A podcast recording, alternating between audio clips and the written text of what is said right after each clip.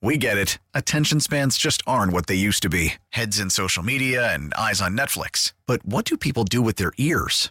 Well, for one, they're listening to audio. Americans spend 4.4 hours with audio every day. Oh, and you want the proof? Well, you just sat through this ad that's now approaching 30 seconds. What could you say to a potential customer in 30 seconds? Let Audacy put together a media plan tailor made for your unique marketing needs. Advertise with Audacy. Visit ads.audacy.com.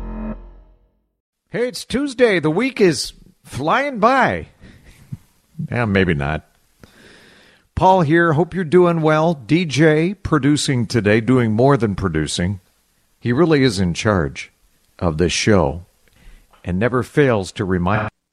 Jordana is going to be joining us at 4:30. It's International Women's Day, and she's I think she has a quiz for us, right, DJ? Well, she just called us earlier to remind us that it was International Women's us. Day. And, uh, so, so treat her with even more respect. Yes, yes, even more than we always do every single day. We bow down. We bow down before Jordana. Uh, she is a uh, a superhero. She should wear a cape. Everything she's been through. I mean, all of us deserve capes with the pandemic, but, but with leukemia and being very transparent on the air about what she's going through. I, I think, I presume, I hope she has helped a lot of people going through life threatening ailments right now. Talk about a double whammy. So you may have heard the uh, the news. Uh, first, it was vodka, and and now it's gasoline. Today, President Biden announced that uh, America will quickly wean itself off oil from Russia. Today, I'm announcing the United States is targeting the main artery of Russia's economy. We're banning all imports of Russian oil and gas and energy. That means Russian oil will no longer be acceptable at U.S. ports, and the American people will deal another powerful blow to Putin's war machine. This is a move that has strong bipartisan support in Congress and I believe in the country. Americans have rallied support have rallied to support the Ukrainian people and made it clear we will not be part of subsidizing Putin's war. So we should point out too that America gets about three percent of its oil from Russia, and there is bipartisan support for banning Russian oil imports in the U.S., and that support has grown stronger in recent days. Uh, should we be drilling more? Well, it's it's not really up to Biden. From what I understand, there are uh, nine thousand unused gas and oil leases in the U.S. right now, according to the uh, Department of Interior. The U.S. had more than thirty-seven thousand oil and gas leases last year, and there are nine thousand more that are unused. It's up to the energy companies to decide to invest and drill. And experts say even if the Exxons and the BPs of the world start drilling more oil wells today, it will take anywhere from six months to a year for that oil to start flowing. A lot of people blaming President Biden for gas prices going up. Last time I checked, the President of the United States, any president, is not in charge of global oil prices. Might want to blame Vlad. Vladimir Putin and his invasion of Ukraine, creating the uncertainty that has uh, driven up prices. And again, say what you will about President Biden, he is leading the free world in supporting the Ukrainian war effort and providing maximum economic pressure on Russia, extreme sanctions. Russia has, in essence, been canceled by the rest of the world, with some notable exceptions India and China trying to have it both ways, pledging neutrality. We'll see about that. Poland is donating all of its MiG 29s to the United States, presumably to be used in Ukraine, in exchange for used U.S. aircraft with equivalent capabilities. And Poland wants other NATO allies to step up with MiGs, again, ironic, Russian made MiGs, uh, to defend Ukraine. I also couldn't help but notice the U.S.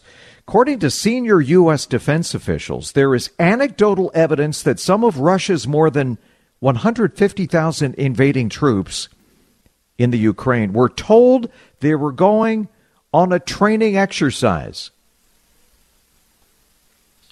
1.7 million Ukrainians have fled their country. Over a million have temporarily settled in Poland. And uh, we'll see how this unfolds. Russia's military, eight times the size of Ukraine's. And a lot of analysts are wondering will the occupation of Ukraine become Russia's Afghanistan? Of course, the Soviet Union had problems in Afghanistan. So did we but it would take hundreds of thousands of troops to fully occupy Ukraine for the long haul. So we'll see what happens, and we'll keep you posted as new information becomes available. Tim Lammers has some ideas on what to stream. I'm very interested in the rise of the Lakers dynasty. He has that and more next. The idea is that the outer you will finally match the inner you. Picture the face you want to have, the life you want to have. Just rub that all over your face. Here we go. Fire! That's a that's a clip from The Boys presents Diabolical on Amazon Prime. I've been watching The Boys series. It, it's pretty amazing. It's pretty violent. And uh, DJ was complaining he had trouble finding a 20 second clip uh, without an F bomb. So thank you, DJ, for finding a clean clip. Uh, I enjoy the boys, but this is something altogether different. Joining us right now from the John Schuster Coldwell Banker Hotline is the one and only Tim Lammers. Hey, Tim, welcome back. Hey, Paul. Yeah, you know, it's funny. I was talking with DJ on the phone, and I, I didn't warn him about the F bombs, but now I kind of think, you know, it's kind of fun when he goes into it and trying to figure out that maze and trying yeah. to pull a 20 second clip out of it. Yeah, it's just like The Boys. Actually, Paul, uh, it's an animated series, eight hmm. episodes that are about 12 to 14 minutes each. Um, and they're all in different animated styles. So one feels like Looney Tunes, but one feels like anime, and one feels, you know, so they all have these, you know, this different feel to them. But they're all set in the boys' universe, so they don't necessarily have to do with any of the boys' characters. Although characters like Homelander, he does show up eventually uh, in the eighth episode, which is all about him and Black Noir, uh, those two characters. Um, so, you know, it, it's just fun to get a little taste of the boys while we wait for another season. There's going to be a third season in June. But for those who are unaware of what the boys is about, it's uh, a bunch of super powered human beings that are supposed to be superheroes, but they're actually super villains. So the yeah. boys are is made up of this group of men and women who are trying to thwart this evil force, whom again everybody thinks is good.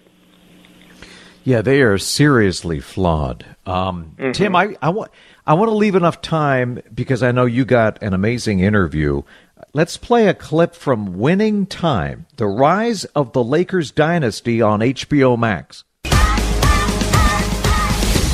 I want to build something special, a real dynasty. But I need a partner. First pick, 1979 NBA draft. The Los Angeles Lakers select Earvin Magic Johnson.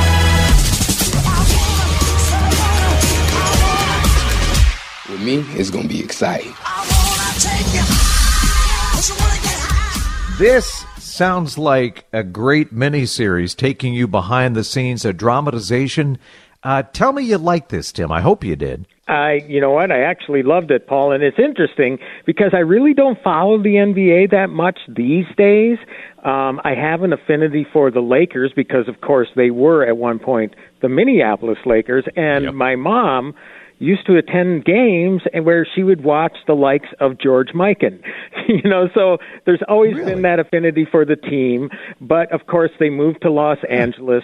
This is about the Los Angeles Lakers Showtime era, uh, where the Lakers really dominated the 1980s with with players like Kareem Abdul-Jabbar and Magic Johnson. So this is a great look at what goes on on the court, but as well as behind the scenes. And it's a 10-part series. It was it's been promoted as a mini series, but apparently they're actually working on another season of this. But it's um, executive produced by Adam McKay, who uh, actually directed Don't Look Up. So yep. you know pa- uh, Paul, he has a very distinct style, a very crazy style for this series. It has that late 70s, early 80s feel to it, kind of a cross between Anchorman and Boogie Nights. you know, it's pretty crazy stuff. But uh, all star cast in this thing, and the voice you probably heard was of uh, John C. Reilly, who uh, is Jerry Buss, the guy who bought the team in 1979 and turned the Lakers games into an entertainment destination in order to get people into the seats. So it's a terrific series, whether you like basketball or not. Adrien Brody and wait, Sally Field is in this thing? Yeah, Sally Field plays uh, Jessie Buss, who is uh, Jerry Buss's mother, eccentric mother who uh, doubles as his accountant. She likes to keep business in the family. So you have her, you have um, Quincy Isaiah, a relative newcomer, playing Magic, as well as Solomon Hughes, another newcomer who plays Kareem. But Adrien Brody plays uh, Pat Riley uh, you got Michael Chiklis as Red Auerbach, who, of course, was the uh, iconic coach turned general manager of the Boston Celtics, who were the Lakers' biggest rivalry. But yeah, just a huge cast. Jason Segel, uh, Tracy Letts uh, is a great uh, screenwriter, but also a terrific actor that you'll know. DeVaughn Nixon plays his father, Norm Nixon, who was part of the show, Showtime, um, Showtime Lakers. So yeah, it's it's just an amazing cast, a huge ensemble. And you got an interview with a lot of these actors. What what stood out in those interviews?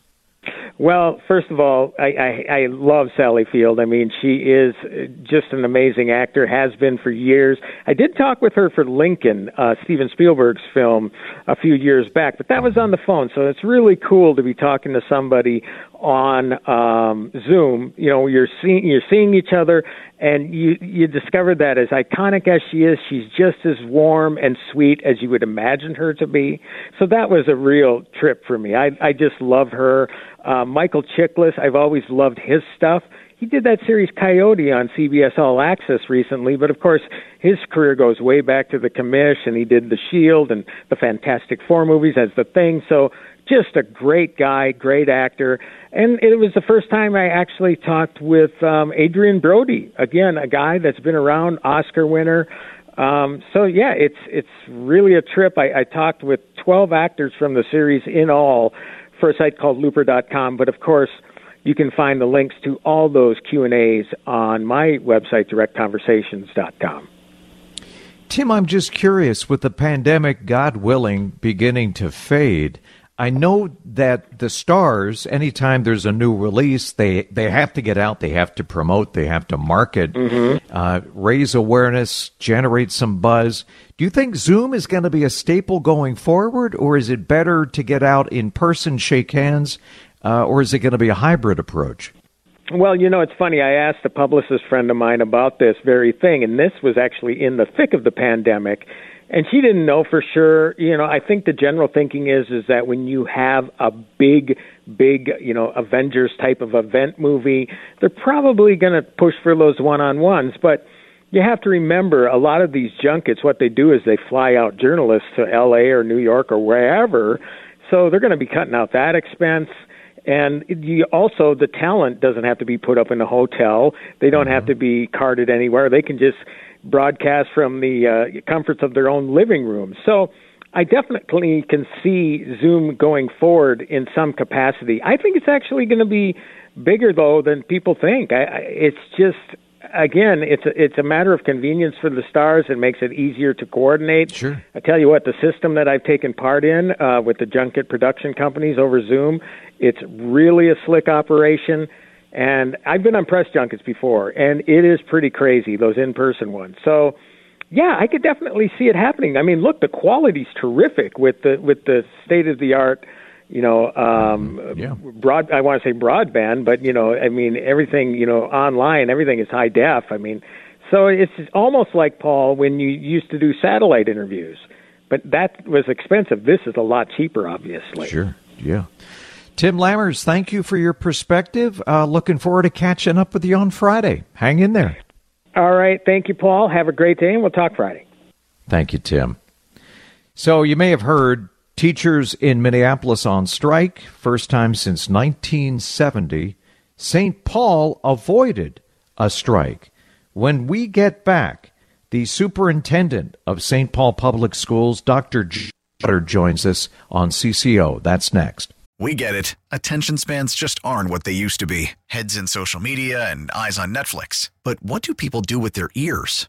Well, for one, they're listening to audio. Americans spend 4.4 hours with audio every day. Oh, and you want the proof? Well, you just sat through this ad that's now approaching 30 seconds. What could you say to a potential customer in 30 seconds? Let Audacy put together a media plan tailor made for your unique marketing needs. Advertise with Audacy. Visit ads.audacy.com.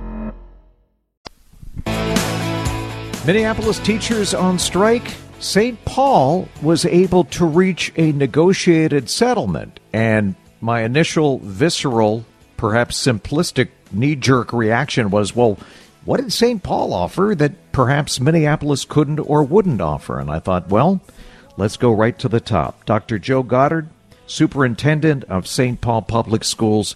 Thanks for joining us today, Doctor. Hey, Paul, good afternoon. Great to be with you. What, uh, well, it's great to have you. And can you answer my naive, simplistic question? What, what what did you do to keep the wheels on the bus and keep kids in public school in St. Paul?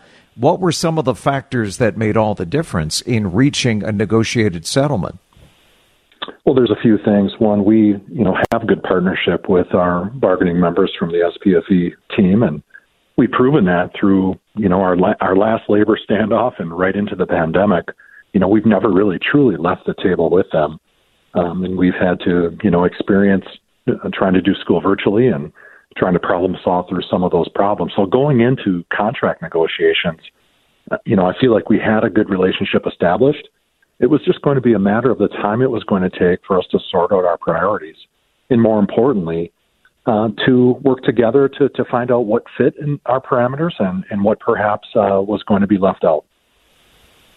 So I'm, I'm reading reports superintendent, that higher wages, one of many factors, uh, class size caps, increased mental health support, and one time payments for educators. Was there any one that was a, a, perhaps a greater sticking point than others, or did everything come together at the last minute and people got enough of what they wanted uh, to avoid a strike in St. Paul? Paul, I'm going to give you the best one word answer I know. Yes. Um, you know, okay. When you you know you come to the to the table like that and and have a bargaining group representing you know 4,200 employees from three subgroups. Um, you know they are passionately bringing uh, proposals from their colleagues that are addressing a wide range of issues. Wages always being one, of course, um, but also things that uh, you know that they identify as needs and uh, support in both what students need and what staff need to be effective in their roles. And for us, again, it's a matter of trying to place out what the financial parameters are, um, assigning cost to some of the proposals or investments that our educators are asking for, and then again looking at how can we move these around um, in order of priority and in order of cost, um, so that we can see what we can accomplish together in reaching the tentative agreement. And that's what happened last night at eight 20. 820. St. Paul Superintendent of Public Schools, Dr. Joe Gothard, joining us right now on the John Schuster Coldwell Banker Hotline. And uh, one of the uh, the things that's coming up in school districts all across the nation is sufficient counselors available to help students with mental health problems. And and certainly during the pandemic, I mean, we've had sort of a perfect storm between the murder of George Floyd and and the pandemic, remote learning, back to in classroom learning, the back and forth. I mean, it it's been tough for grown-ups. I can't imagine what it's been like for kids, but are are you worried about you know, a lot of young people with PTSD from what we've all experienced the last 2 years? You know, I think it's a it's a complex question and one that goes back several years. I mean, this is my third bargaining cycle with the St. Paul Federation. And, you know, each year mental health has been part of that. And we've done a good job of truly beginning to address some of those areas that needed to be addressed in our um, in our staffing. So we've built a really solid foundation. I think this last round of um, of you know our tentative agreement um, provided some great flexibility, some great articulation of how we can continue to maintain what we have. I think one of the biggest challenges in public education right now is sustaining efforts that have that have started. Uh, we don't have an infinite amount of resources, and when things change, like student enrollment, or when inflation is higher than, you know, we don't get the revenue, the inflation on the revenue uh, that that's required for us to cover our costs. You know, we've got to make really hard budget decisions and, you know, those are the things that just aren't matching up when it comes to, you know, why does it come to this every two years? There's so much change that we're trying to navigate and truly sustain the issues and some of the challenges that our students have. Dr. Gothard, I'm curious. Um, as a meteorologist, I, I wonder some days with Zoom, with remote learning, with how we all had to pivot during the pandemic for the better part of two years. Are snow days dead? And Specifically, are, are there things that we learned the hard way with remote learning that can be applied to make the educational system even better for students going forward? In other words, were there some silver linings, whether it's technological or otherwise, that arose during the pandemic that you may institute going forward? Uh, because they just work. It's a more efficient, cost effective way of, of learning.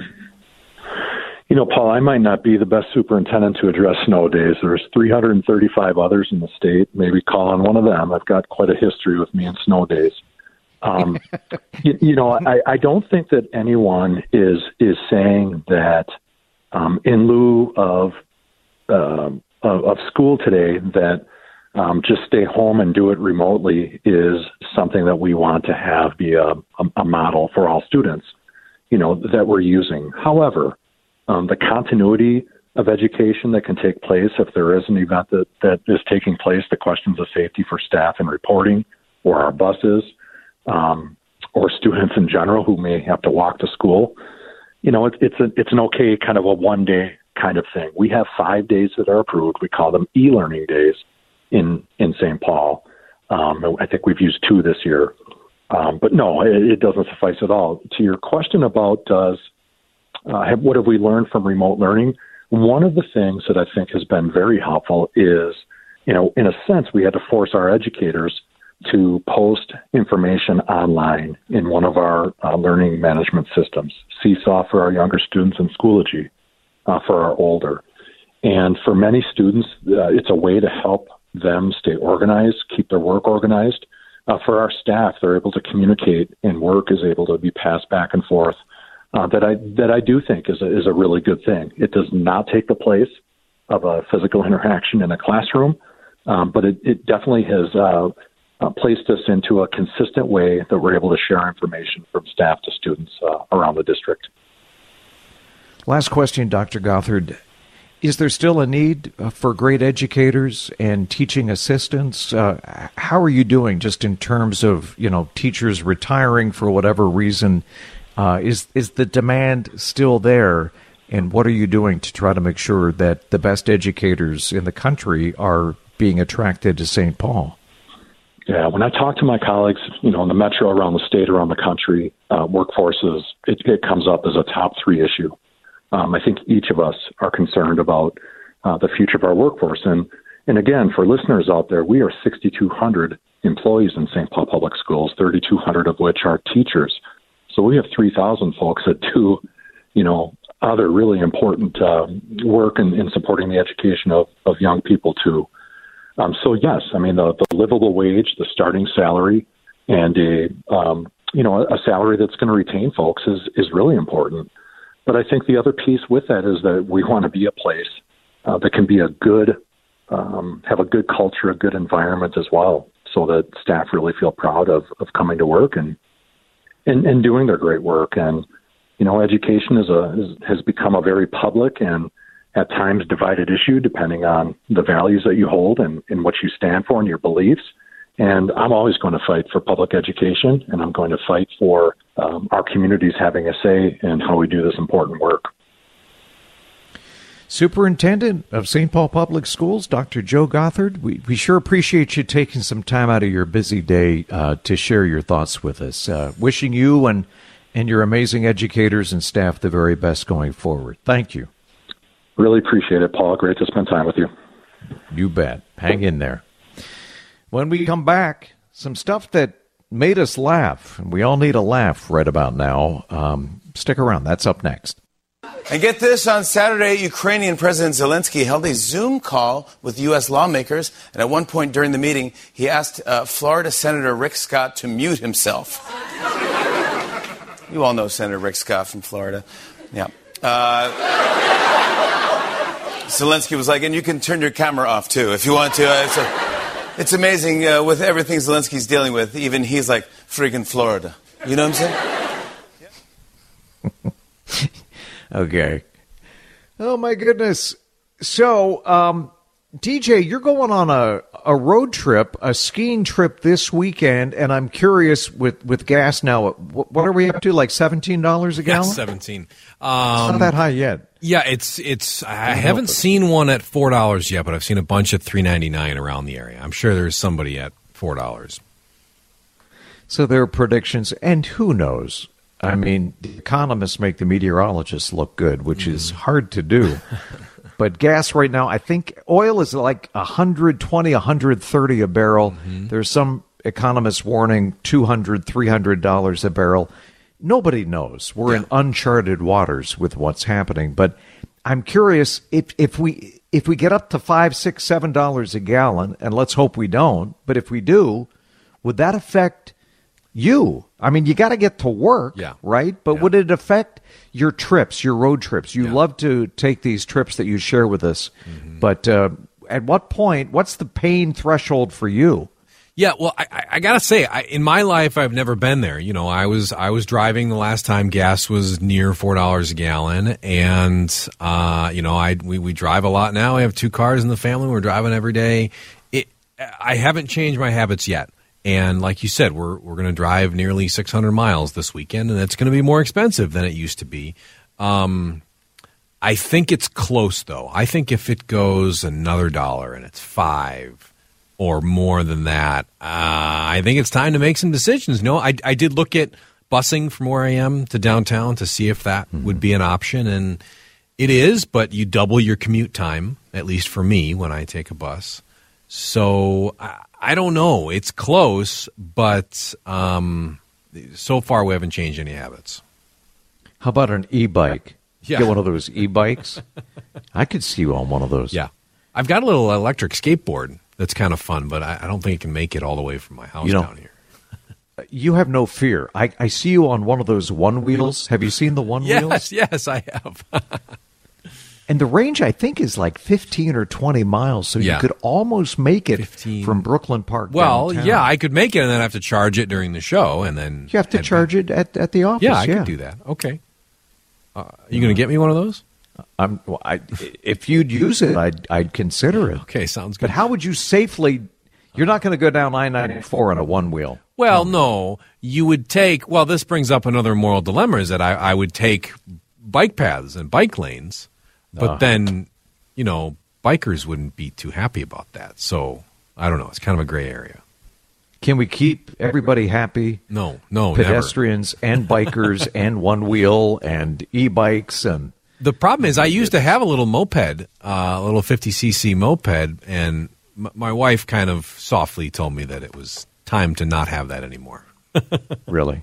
You have to be a responsible I have to adult. be responsible, and you know, every time I left the house with my dinky little moped helmet on, she would, you know, be anxious for me. So I said, "Okay, okay, I can get rid of it." yeah. I know.